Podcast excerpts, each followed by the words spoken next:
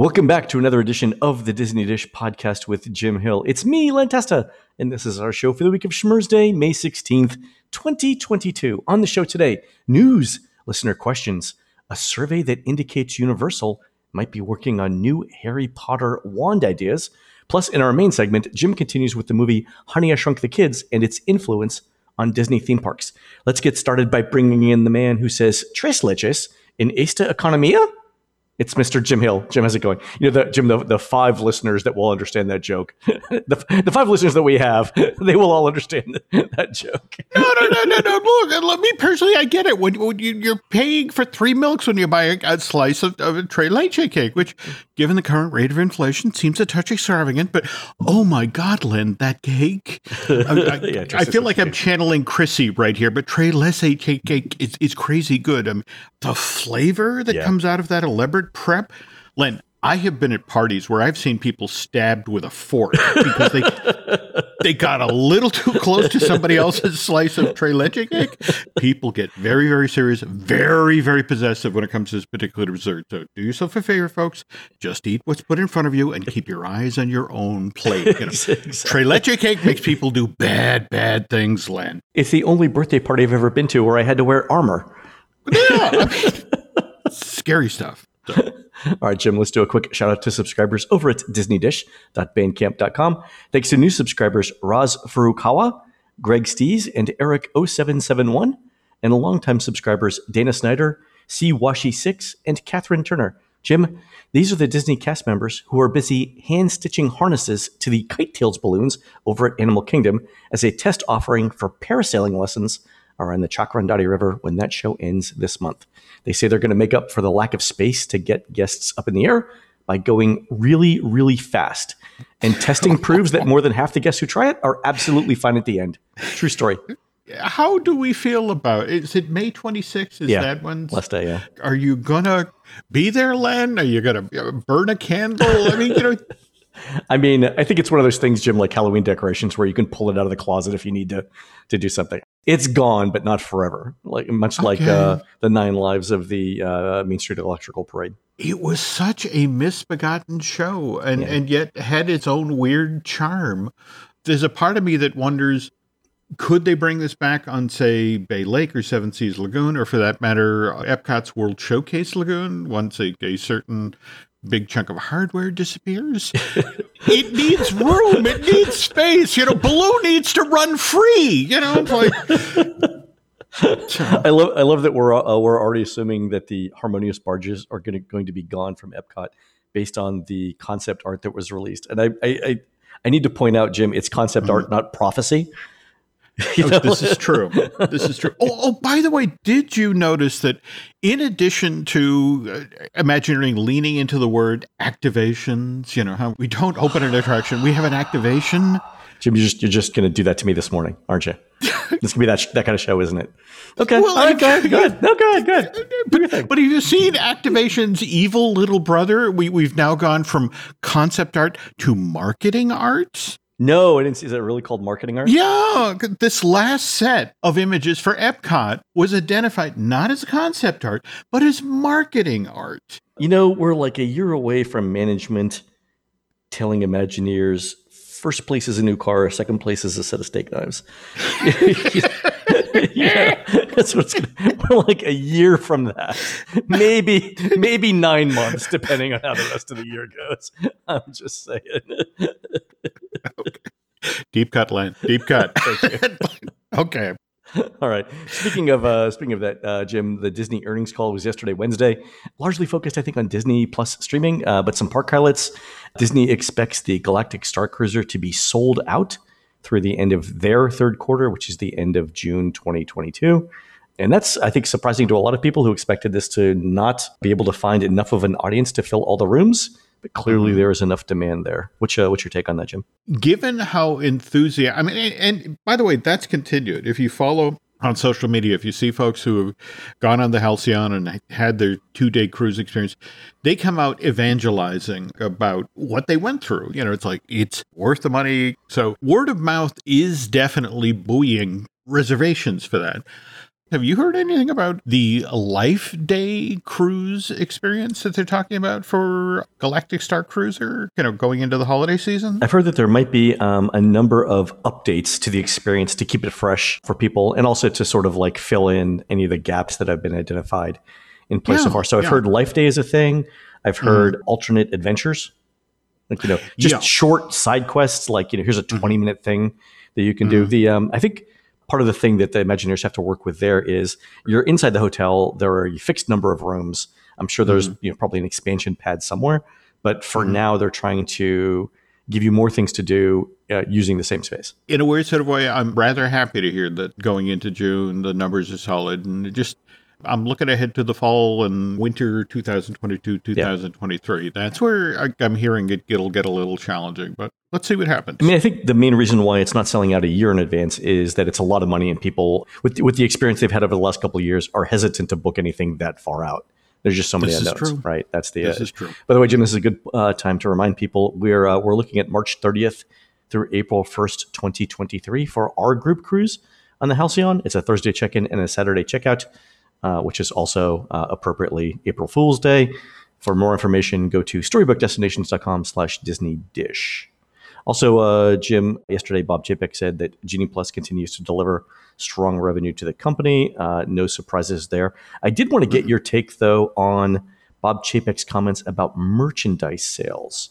And he said that growth in merch licensing was driven by higher sales of merch based on Mickey and Minnie, Spider Man, Star Wars Classic, and Disney Princesses.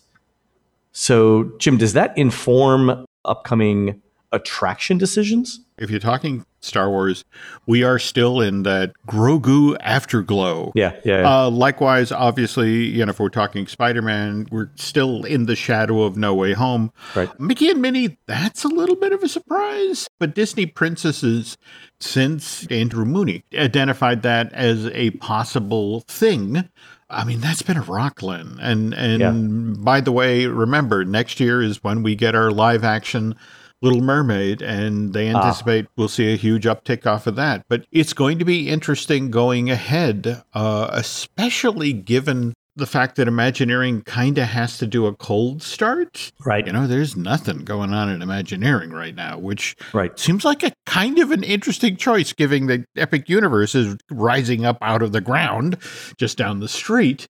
But it'll be fascinating to see of those four franchises. I mean, face it, next year we've got Mickey and Minnie's Runaway Railway Yep. Mm-hmm. opening up at Disneyland Park as a part of the redo of Toontown. Right. And we expect we expect some stuff to be announced for Disneyland in D23. But going back to Walt Disney World, you know, Mickey and Minnie have their new attraction at mm-hmm. Hollywood Studios. Spider-Man can't come east of the Mississippi. Star Wars Classic already has a mm-hmm. land. Disney mm-hmm. princesses are all over. It seems like there's a little bit of risk of oversaturation in putting Star Wars Classic or Disney Princess stuff in other places around the resort. Like would would Star Wars Classic ever make it outside of the studios? Why don't we revisit this conversation, say, in a month's time after Obi Wan Kenobi, uh, Ah, you know, the, right. the limited series debuts on Disney Plus?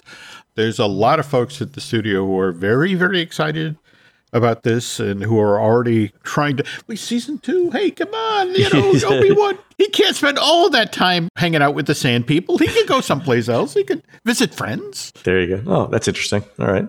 Yeah. Also, uh, Jim, this week, Christina got video of the first motorized ride vehicle testing at Tron Light Cycle Run.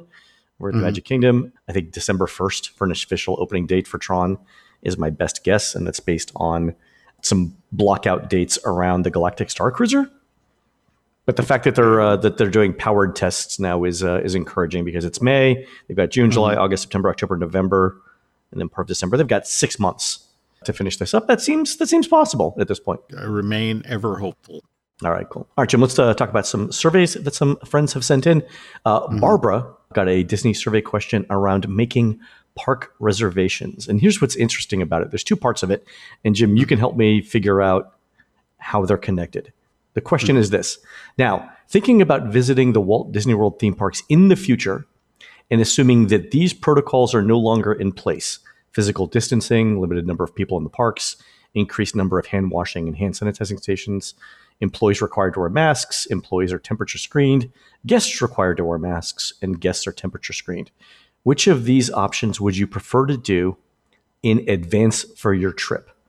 Choose the first day of my trip that I might want to visit any Walt Disney World theme park, or make a reservation for a specific Walt Disney World theme park for each day of my trip, or no preference. So let me break this up. Jim, um, when Disney says uh, thinking about visiting the Walt Disney World theme parks and assuming that these protocols are no longer in place, Jim, I'm pretty sure none of those protocols are currently in place. So is this an old question, or are they just reminding people like going forward? We don't think we're going to need to do this. This is ahead of the- set of the reset button. Right. And the notion of, okay, you're going back to the park and none of that stuff that annoyed you is still in place. These two questions about choose the first day of my trip where I might want to visit any Walt Disney World park or make a reservation for a specific Right. Walt Disney World theme park on each day of the trip. Right, because the second option, the one you just mentioned, making a reservation for the specific Walt Disney World theme park you want to visit each day of your trip, that's the current mm. process. That it is. So why would Disney want to have you choose the first day of your trip that you might want to visit any Walt Disney World theme park? Why would that be why would that be an acceptable alternative to telling Disney exactly where you're going every day? Because from a staffing perspective, making a reservation for a specific Walt Disney World park every day of your trip has got to be a huge advantage to Disney. And I know it's a huge hassle for guests, but why why would they assume why would they want to know the first day of your trip especially if you're staying on site they aren't shouldn't they just assume that like your first check-in day is the first day that you're going to a, um, a park One of the reasons we get all of these surveys is Disney is constantly surveying. Mhm. And the pushback on the effort that is now Yeah. involved with going to Walt Disney World, the reserving a park in advance, and that's in addition to, oh, by the way, make your dining reservations 180 days out. right Right now, a Walt Disney World vacation involves a lot of homework. right And that's on top of, oh, I got to get my flights down to Orlando and, oh, I got to book my hotel rooms. And there have been a number of stories lately bubbling up about people who did all of that and then tried to get into the parks, Parks and didn't, have a park reservation yeah and couldn't get in. got an email this week from someone who was staying at the grand floridian over spring break and uh, ended up going to epcot for four out of the five days of their trip because that was the only reservation they could get and then the fifth day they had a park reservation for animal kingdom but they decided to start the day at epcot and realized they couldn't get into epcot until they had gone to the animal kingdom first to check in. It Oh, was this my- whole cascading thing. By the way, uh, Jim, we're still only at 60 days for dining reservations, but I anticipate as uh, capacity comes back, we're going to extend that from 60 to 180 days. Yeah. Speaking of corrections, on last week's show, we were talking about a Disney film that I identified as Up All Night. It turns out, got the name wrong. It was Midnight Madness, and Ah. it's Michael J. Fox feature film debut. He looks like he's five, mind you. Kind of an interesting film to, you know, to get to see a very young Michael J. Fox and also, a, a frankly, a very weird looking Pee Wee Herman. But That's fantastic. so All right, uh, Jim, we also got a Universal Orlando survey from Danielle. And this mm-hmm, survey mm-hmm. is interesting because it asks about new Wizarding World wand options. So let me go through the questions real quick. And I would like to ask you some questions about Harry Potter and the Wizarding World of Harry Potter at Universal Orlando Resort. What types of souvenirs have you purchased from the Wizarding World? Select all that apply. So the mm-hmm. options here are apparel, so tops, loungewear, and so on, sweets, accessories, backpacks, gloves, jewelry, neckwear, patches, slippers, socks, and collectibles, replicas, and wands. Or the other option is I've never purchased anything. Mhm. The next question is which of the following best describes your engagement with Harry Potter? The following descriptions are simply there to help paint a picture. You don't have to interpret them in the literal sense. Um, first option is you're a hardcore fan. You run a fan site forums, you dress up to attend midnight premieres, you've read and reread the books and discussed the material with anyone who can keep up with you. I like to call that our base, Jim. my people. Yeah, exactly, Okay, our people, yeah, yeah. Okay. Oh, there we go. Dedicated fan. You anxiously await the release of the books and movies and deeply enjoyed the journey. You may even have muttered a spell under your breath once or twice. Uh, casual fan. After you heard everyone talking about it, you experienced several books and movies for yourself, and it turned out that you liked them. Uh, new to the franchise, you have recently discovered Harry Potter and are interested in knowing more. Uh, indifferent. You may have read a book or seen a movie to see what the fuss is all about. You didn't hate it, but nothing captivated you. Uh, non fan. You are overall unfamiliar with the story of Harry Potter and not really interested in getting into it. Or adverse. You know about the story of Harry Potter, but do not like it. So Danielle picked that she was a dedicated fan. And then uh, here's where it gets interesting. Thanks for your answers so far, reads the next section. Now we'd like to get your feedback on a wand product. This may or may not be the kind of product you already own. Just a reminder the subject matter contained in this survey is highly confidential. At the start of this survey, you agree that you will not save, store, copy, photograph, record, share, or distribute the content you're about to see in any way or by any means. So again, Jim, I'm I, glad again, that that all right. So all of our listeners just just you know keep this between us, right? Don't There we go. don't promote Okay. this. This I was I was thinking about this, Jim. By the way, when you know when Universal does this, it Mm-hmm. reminds me. And again, my my my knowledge of the Old Testament isn't Mm-hmm. great, but whenever I read something like this, I'm reminded of what Moses said to the pharaohs upon leaving Egypt. And again, my Aramaic not that great, but I believe what Moses said was, "Don't hate the player, hate the game." So so let me remind Universal, you know, the words of Moses here. Don't don't hate the player, hate the game. Okay. Again, Okay. not a mm-hmm. not a biblical scholar by any means, but I think, you know, okay. Okay. All right. So here's the next question. Imagine a collectible, non-interactive wand that you can bring with you throughout the wizarding world of Harry Potter. Available in a variety of designs, including replicas of iconic Harry Potter characters. How appealing does this product seem to you? Extremely, somewhat, neither appealing nor un- unappealing, somewhat unappealing, or extremely unappealing. And then the next question is please rate how much you like or dislike each of the product features below.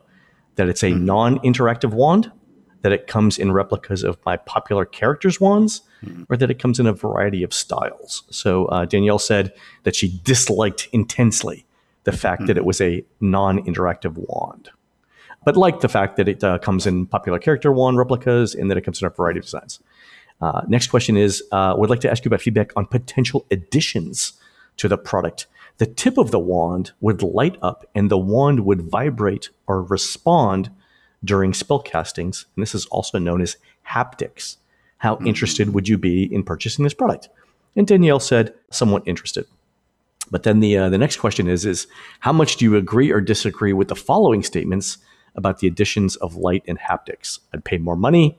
It would make the experience feel less magical. I would spend more time in the wizarding world because of the lights and haptics.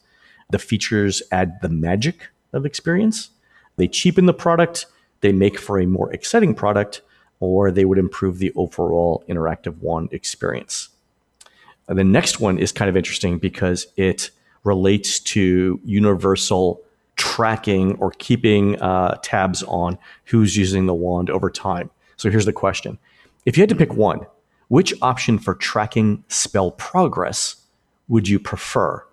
The wizard gains the power through facial recognition, allowing mm. progress to be stored by a person or the wand gains the power. So the wand stores the progress. And Jim, this is an interesting question, right? Because I think they're trying to figure out here are you sharing the wand with other family members or are you buying mm. your own, Yeah. right? Because if it's facial recognition, then only one person gets to do it, mm-hmm. right? You you you have to be there to unlock the mm-hmm. wand stuff. Yeah. That's kind of intriguing. In much the same way of, you know, if you're plugging back into how a character like Hermione, as she moved through the books, she'd accumulate experience and skill and become that much more powerful a wizard. You could really see how the Harry Potter fans would really get into that idea. Right. And it allows Universal to know as you walk into the park, let's say it's on a mm-hmm. wand basis, right?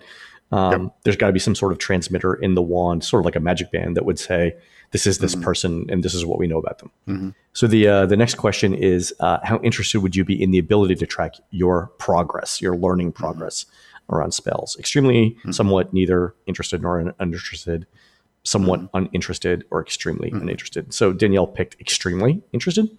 And then the next question was, what about the wand wand gaining power do you like? Um, One set of progress that can be stored, reliability, and it doesn't use facial recognition. So then there's a whole set of questions around why you dislike facial recognition. So privacy concerns, accuracy, it's all too complicated, and so on. But the next set of questions is also around where you would spend your money implementing this. And here's the question. And I think we've we may have seen this once before, but going back to our last set of Universal uh, questions, I really think the Universal survey people have upped their game. Here- Here's the question that they asked. Let's say Universal has budget to improve the park experience and wants to spend that budget in the best way possible. Using the boxes below, please distribute 100 points between the options to tell us the extent to which you would allocate the money to each one. The more money you want Universal to allocate to a certain option, the more points you should give it. If you don't want Universal to allocate any funds to a certain option, give it zero points. All right. So 100 points, they've got five different things here. Number one, improvements elsewhere in the wizarding world of Harry Potter. Out of 100 points, how many, how many points would you give that? The next one is um, improvements elsewhere at Universal Orlando Resort. And here Danielle put 50 points, whereas she put 10 points for improvements everywhere in the wizarding mm-hmm. world. Updates to the current stations to include more magic. Danielle mm-hmm. gave that 10 points. The addition of more interactive spell casting stations. Danielle gave that zero points. And then uh, last one, the addition of more activities or features to use the interactive wands with. And Danielle gave that 30 points. So it's her second most important thing. Mm-hmm. Hmm. I admire Danielle's discipline. You know, Yeah. the, the, the Yeah, this is a spend it on long the survey. resort. Yeah. The, Yeah. the thing I like about this is, you know, Universal could have just said rank these things from one to five, right? Mm-hmm. But by giving the option to allocate points, it tells you how far apart number one is from number two, number two from No, number three. So, absolutely. yeah, I, I, it, it's a fascinating idea to, to Yeah. weight your answers weighted with a answers. survey like this. Love Yep. it. All right. Uh, last two questions. Universal Creative is considering adding new features or activities for the interactive wand. Please Mm-hmm. place the ideas below in order from your most favorite to your least favorite. So again, we, we just talked about the opposite kind of thing here. So one to 10, mastery questing. Work to learn spells all over Wizarding World. Complete your goal of becoming a master wizard. Track your progress and gain access to finales. We don't have finales right now, do we? Like a sort of like graduation event or anything? Actually, didn't you just get to experience one aboard the Halcyon? Oh, we did, but yeah, not at Universal, right? Yeah, yeah, but not at. Yeah, I oh, I see what you're it- saying. Ah, okay. Okay. I see. Just saying. All right. So, mhm. All right. Uh, broom ride finale. After becoming a master Hmm. wizard, take a ride on a broom using VR technology. Mhm. Oh, that sounds like a test bed for something there. Yep. Patronus Conjuring. Cast light Hmm. to keep a Dementor at bay. The stronger the wizard, the more powerful the Patronus. Mm, Upgrades Okay. upgrades to current windows, refreshed stations with added spells and effects, extra window interactions, quest finales, final tasks and celebrations to finish out a day of questing, personalized content displays at stations based on house, dueling finale. After becoming a master wizard, test your dueling abilities by matching spell prompts to defeat another wizard. Battle training. Show your skills in a large scale multiplayer experience to become a member of Hogwarts Elite and Hogwarts House questing. Earn points for your Hogwarts house by completing spells, tracking who's in the lead, and gaining access to finales. So Danielle put all the uh, one v one or uh, you know uh, personal co- uh, competition stuff at the end. That was kind of interesting. Yeah, I don't know. I, I think I'd rather do this stuff on my own. clearly the the folks at Universal Creative have been going over the movies and going over the books Yeah. and mining this material for even more ways to give the Potter fans what they want. And not insignificantly, Len, Yeah. what's being built for Epic Universe is supposedly the Ministry of Magic. Right. So were this to open with all of this stuff, you know, or at least a good portion of what they've just mentioned here, Right. I know a lot of people would be grabbing their wand and heading back to Orlando. Oh yeah, I mean, anytime Universal opens a, a new uh, Harry Potter thing, it uh, it drives attendance for an entire season. So that makes There sense. The uh, Danielle's uh, survey ends with a dozen questions around pricing, and we've gone over the sort of the format of the questions before. But it's basically here's three options, the three different price points. Um, tell us of these three options which one you'd pick, if any, and a dozen different ways on that. So uh, so that's interesting. Thank you, Danielle. That what what an interesting popping of the hood about you know what might be coming over the horizon. Right. So All right, uh, Jim, we have time for uh, two listener questions. Here's one from Mallory, who says, uh, "Hi, Jim and Len. Uh, I love the recent episode where Christina discussed the gluten-free options at Disney World. In gluten-free circles, Disney's really respected and appreciated, and has been for years. In 2013, when my sister's wheat intolerance was pretty bad, and we marked gluten free on our Disney dining plan. My family was really impressed on how much care the Disney cast members and chefs understood that need. I think something that's actually pretty noteworthy about Walt Disney World's gluten free options is that they often taste really good, which speaks to the talent of Disney chefs. I don't know if any of you have had ever had gluten free food from the grocery store, but a lot of it isn't great. Uh, also, just to explain how gluten free stuff or bread works, most times wheat flour is replaced with something like corn flour or potato flour, though most gluten free pizzas now use cauliflower crusts. I think in the case of Liberty Tree Tavern's gluten free stuffing, they use cornbread. I didn't know cornbread was gluten free, did you? I did not, but uh, hey, yet another reason to put butter on it. It's like, Exactly. hey, I'm, I'm, exactly. I'm doing something good for me. It's gluten free. What do you want? It's practically health food right here. There we go. All right. And one from Anna. Uh, love the show. Something I look forward to every Monday. Jim, what's a Monday? I don't remember. Um, I, it's a day after Schmerz Day. Okay, right? uh, got it, you know, thanks. Okay, right, fair enough. Uh, Have you guys heard anything about when the second elevator might be up and running at Tower of Terror? My seven year old is desperate to ride it for the first time during our July trip, and I'm not looking forward to the super long queues there. Yeah, so Tower has been running on one elevator shaft for a while now. I, I don't know that that's going to be fixed anytime soon. I know, Jim, during late 2020 into 2021, Tower had some downtime where they were trying to fix the issues. I don't think they all got fixed and it's still like it's still a crapshoot as to whether they're operating on one or two shafts.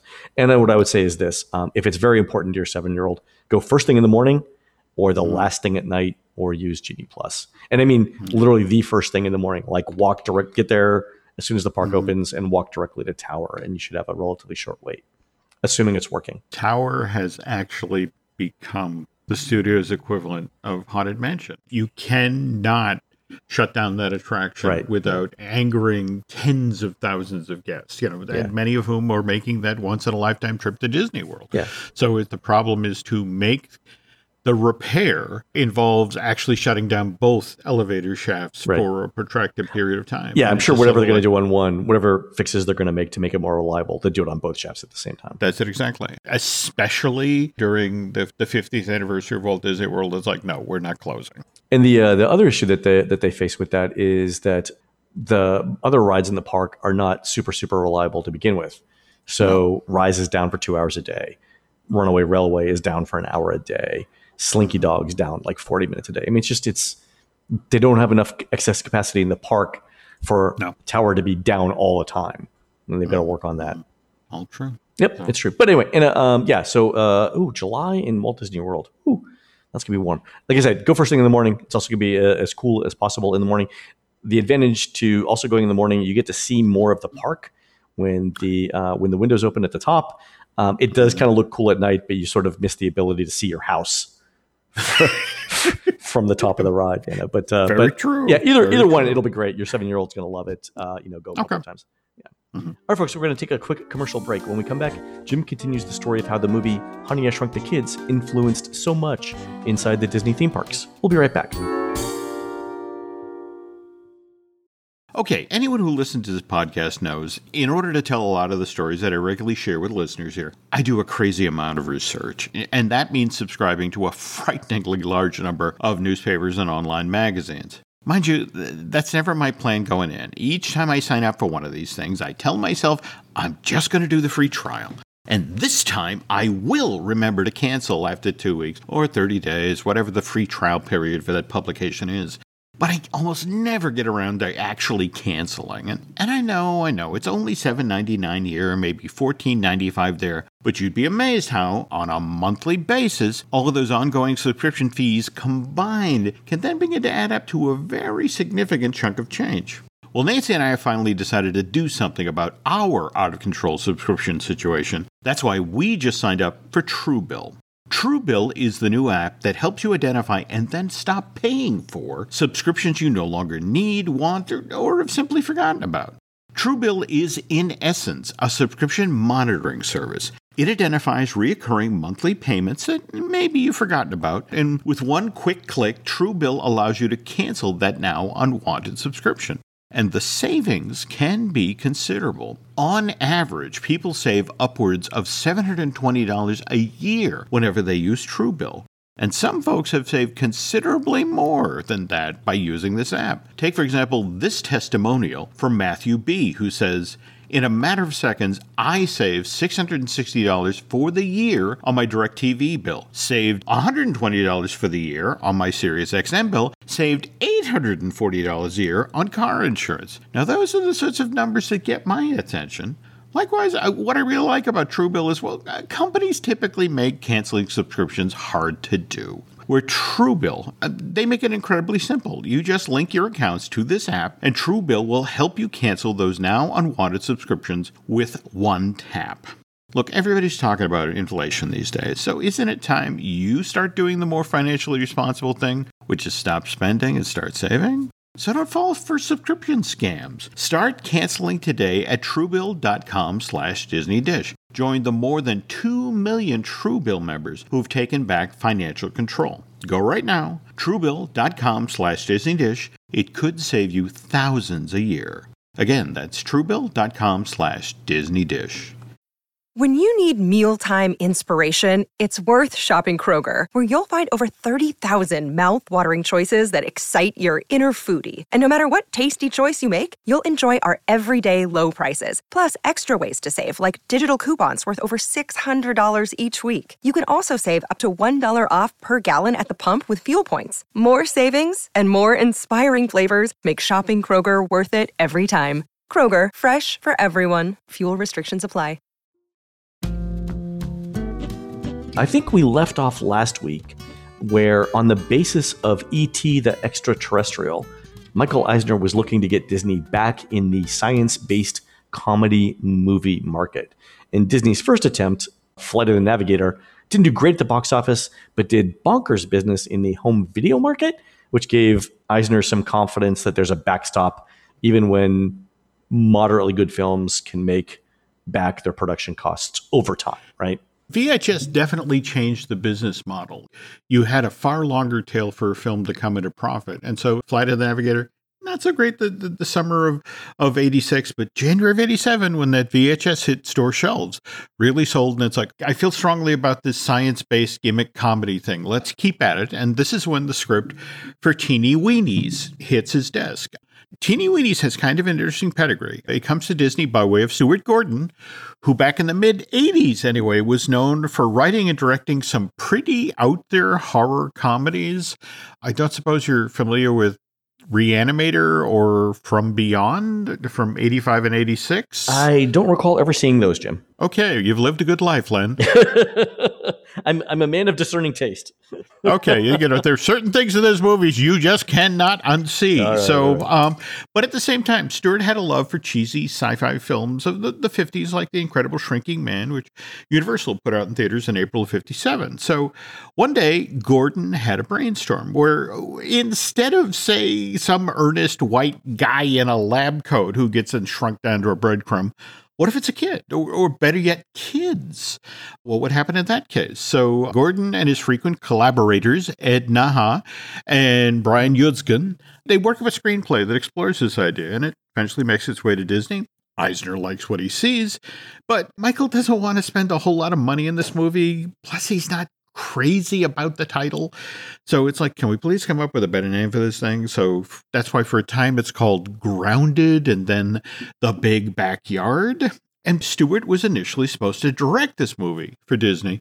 This is kind of a weird choice for the Mouse House, but Michael's thinking it was look, the big backyard is going to be full of visual effects, and given some of the scenes in Reanimator and Far Beyond, this guy knows how to do this stuff, so better to stick with the devil you know. Yeah. He also, by the by the the fact that he's produced or directed in movies, he shows that he can bring movies to a, to the finish line. There we go. Right, instead of get, getting hung, hung up in production. Right, so proven talent. That's a very important point. So, to keep costs down, Disney decides to shoot the big backyard down in Mexico City at Churubusco Studios. you're, you're, making this up here at this No, point. I'm serious. You know, in fact, they would slap things up that said like Beverly Hills on a plaza at a hotel in Mexico City. It's like, I don't recall Beverly Hills having quite that many taco stands, but okay. But, you know, it's a, you know, Spanish mission style is everywhere. It's very popular. Go ahead. This is true. this is true. All right. Anyway, it comes time to cast the role of Wayne Szalinski. And, and by the way, originally written with Chevy Chase in mind. Really? Wayne Szalinski yep. was going to be Chevy Chase. But he was busy doing National Lampoon's Christmas Vacation. Fair enough. So he wasn't available. So uh, Disney offers the part next to John Candy. who- yeah. Again, I always love me some John Candy. Yeah. John was not available. But the interesting thing is, John said, Look, I like the script. And, you know, have you seen my friend Rick Moranis? We worked together on Second City Television, and I, I think he'd be really good for this part. So that's how Moranis ends up as Szalinski. Okay. Production is about to get underway in the big backyard, but then Stuart Gordon gets sick and has to withdraw from the project. And Michael Eisner now starts freaking out. He's got a, a big new effects driven comedy Disney Studios. It's going to be shooting in Mexico City and days before production. I don't have a director. So th- at this point, who enters the picture but Joe Johnston? Now, uh, he's an Academy Award winner, started out as a concept artist on the very first Star Wars movie, went on to design Boba Fett for Empire Strikes Back. So the guy's got Okay. chops. All right. And by the time Willow rolls around, George Lucas has promoted Joe to associate producer. Uh, more to the point, Johnston becomes a production designer of those two Ewok TV movies that ABC ran in 84 and 85. Okay. So Eisner Eisner has some familiarity with him. Eisner's the guy who greenlit Raiders when he was over at Paramount, and Okay. that's actually the picture that Joe wins his Academy Award for. Oh, so okay. it's like all right, fair. so it's like, good. Okay, I know this guy. I know he can handle effects. He's done everything behind camera for a big visual effects thing you can do, except direct. So look, he's the right guy at the right place at the right time when Disney desperately needs a director for the big backyard. So tag, you're it. And so uh, Joe, to his credit, delivers. You know, and Disney is so pleased with the work that he does on the big backyard that after this big effects comedy uh, opens the box office in June of '89, does really, really well. Disney turns around and offers offers him another effects filled project, which is a big screen adaptation of Dave Stevens' cult classic comic book, The Rocketeer. I'm still amazed that Rocketeer never got a ride in Tomorrowland. There is some early, early concept art for Shanghai Disneyland that suggests that their version of the Starjets would have been a kind of a Rocketeer, Right. you know, it sort of thing. I mean, it just it just seems like it fits in Tomorrowland really well, and we got nothing out of it. And Mm-hmm. I know the movie didn't do you know great box office. I actually went to see it in theaters. Same thing here. Yeah, but uh, super. Also, Jim, you mentioned uh, the title "The Big Backyard," but um, and that uh, it did really really well when it came out in June of '89. But that was not the title. No, no. Eisner really, you know, it's like this is us revisiting those gimmick comedies of the 60s and 70s. I mean, and they had punchy, funny names like the monkey's uncle or now you see him, now you don't. We, we Yeah. need something like that. And so Eisner's literally watching the test screenings of The Big Backyard. At every test screening, there's a moment where Wayne turns to his wife, you know, and it's Honey, I Shrunk the Kids. And it gets this huge laugh. And finally, Eisner's like, oh, God, that's a title. Yeah. Just call it that. They laughed at that. And, and the thing is, too, it explains the the whole premise of the movie, right? Like uh, now you see him, now you don't, or monkey's uncle, right? I mean, you Yeah, no, that it's right there. So anyway, uh, Honey the Shrunk does crazy business at the box office. A summer of '89, we're talking 222 million dollars in worldwide ticket sales, which is the equivalent of a half a billion dollars in 2022 money. Wow. Which is why Honey the Shrunk the Kids was the highest grossing live action Disney film of all time, a title it retained for five years, only to then be dethroned by uh, a Santa Clause, which Disney Plus is prepping a sequel to right now with Tim Allen, Oh. uh, limited series. Oh, re- uh, really? A, a a series, not a uh, one shot movie.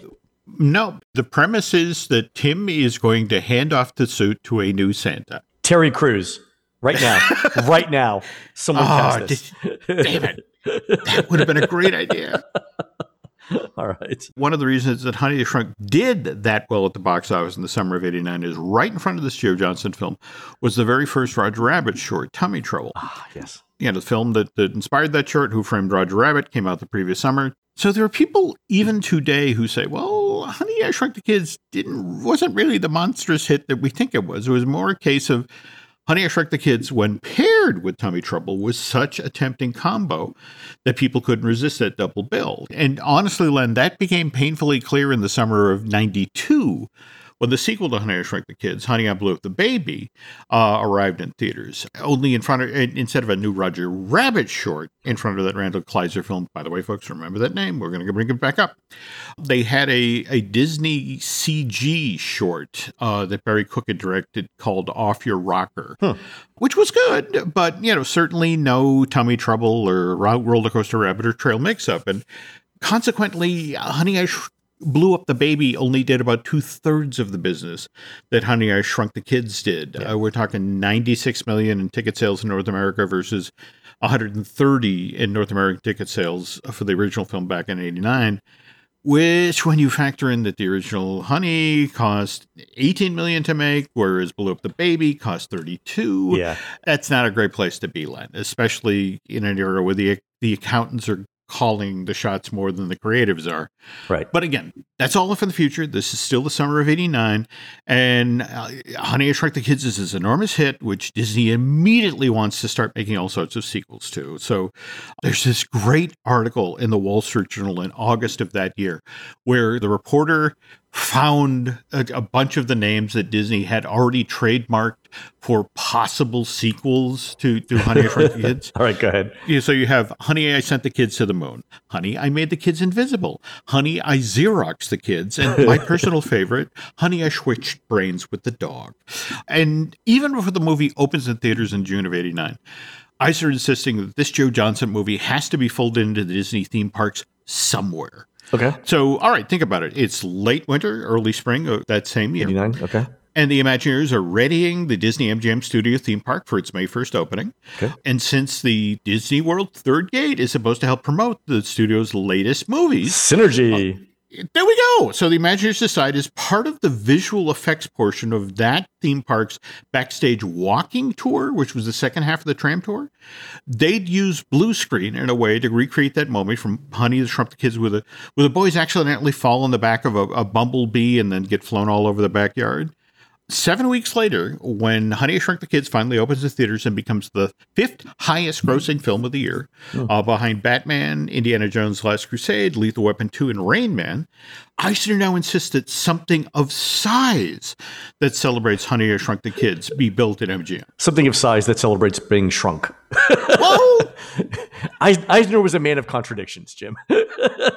and we loved him for it. Exactly, um, exactly. Okay, so this is why between New York Street and the, the studio catering company, a brand new playground begins to rise up out of the ground.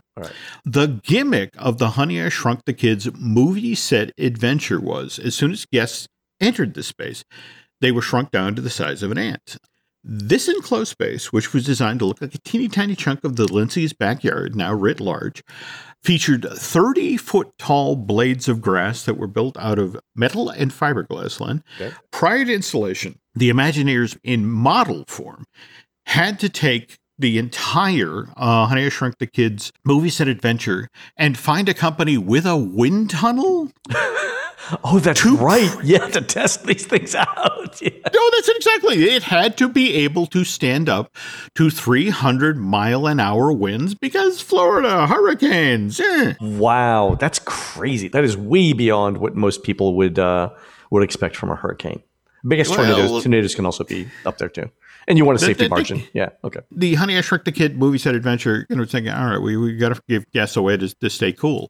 So mm. they, they gave people choices. They could either stand under a 52 foot long nozzle on a giant garden hose and periodically get dripped on, okay. or they could stand in front of a giant dog nose, and every so often, the enormous canine, which was somewhere in off in the distance, would sneeze, but instead of snot, a, a cool mist of water would then come shooting out of the nostrils into the guest. so this is what we called fun back in the late 80s, folks. All right. We weren't a sophisticated people. Okay. But it's, it's, great that they thought of it. I mean, you think about what, what they might have done for Toy Story Land, where the, the, the complaint has been that during the summer, there's not a lot mm-hmm. of shaded areas, right? They could, but mm-hmm. they could do things like this in a backyard because they've done them before. That yeah. is an excellent point. All right. Okay. Cool. Go ahead. Um, uh, by the way, these two enormous props, the leaky nozzle of that garden hose and the giant dog nose, were manufactured out in California at WDI's Tujunga facility and then shipped across country and Len, picture this. You're in the Midwest. You know, you're out on the highway with the family and you look over and a, and a flatbed goes rolling by with a giant dog nose. I don't know where they're going, but I'm going to follow them because they look like fun. there we go.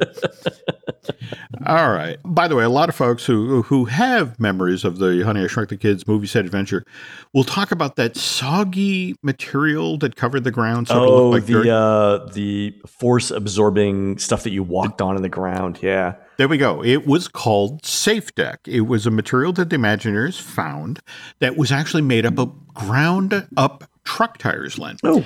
To make it actually look like the dirt in your backyard, the Imagineers had to hand scatter little bits of green truck tires and red truck tires and blue truck tires, which brings us to the really important question here, Len. Where do you get green and blue truck tires? You know, That's it. I, my, my next question was going to be, uh, and why would you need them? I uh, don't know. where where would you get a tire? That, I mean, other than for like, I guess for the movie industry. George Carlin used to talk about where is the blue food? Where's you know that, food, that yeah. like you know, and it's like uh, so. No, no question. Where are the blue tires? I guess gotta you, be in a you- room. You can actually the get white them. walls. Yeah, yeah, yeah. All right, you can buy them. Yeah. Okay. Fair enough. Anyway, the Honey I Shrunk the Kids movie set adventure had a good long run at the studio theme park.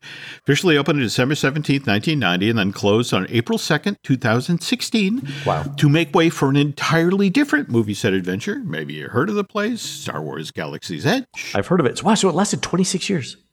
It did. It did. Wow. It seems like it's been gone forever. when you think about what disappeared to make way for Galaxy's Edge, and as you Yeah. just mentioned, Star Wars Land. I mean, we lost Light Motor Action, we lost New York Street, we lost Residential Street, Catastrophe Canyon. Yeah. A lot of capacity. Yeah, a lot of stuff gone. Yeah. So, uh, on the next installment of this series, the third and final chapter of Honey I Shrunk the Kids, uh, we'll discuss Disney's troubles when it came to developing a suitable sequel to the first film in the series, not to mention the challenges the Imagineers faced when they decided to build a brand new 3D experience around Wayne Szalinski's Shrink Ray. So, Ah. get ready for way too many mice, Len. Looking forward to that, Jim. That'll be great. there we go. I was wondering when how you were going to get that. All right. So that, that'll be uh, next week. That'll be next week. All right, folks, that's going to do it for the Disney Dish show today. Please head on over to disneydish.bandcamp.com where you'll find exclusive shows never before heard on iTunes. On next week's show, we're going to wrap up the history of the Honey I Shrunk the Kids movie experience at the Disney theme parks. You can find more of Jim at jimhillmedia.com and more of me, Len at touringplans.com. We're produced fabulously by Aaron Adams, who'll be covering For What It's Worth and the entire album Freedom Highway as a tribute to the Staple Singers on Friday, August 12th at the 2022 Clarksdale River Blues and Gospel Festival at the Clarksdale Civic Auditorium on East 2nd Street in beautiful downtown Clarksdale, Mississippi. While Aaron's doing that, please go on to iTunes and rate our show and tell us what you'd like to hear next. For Jim, this is Len.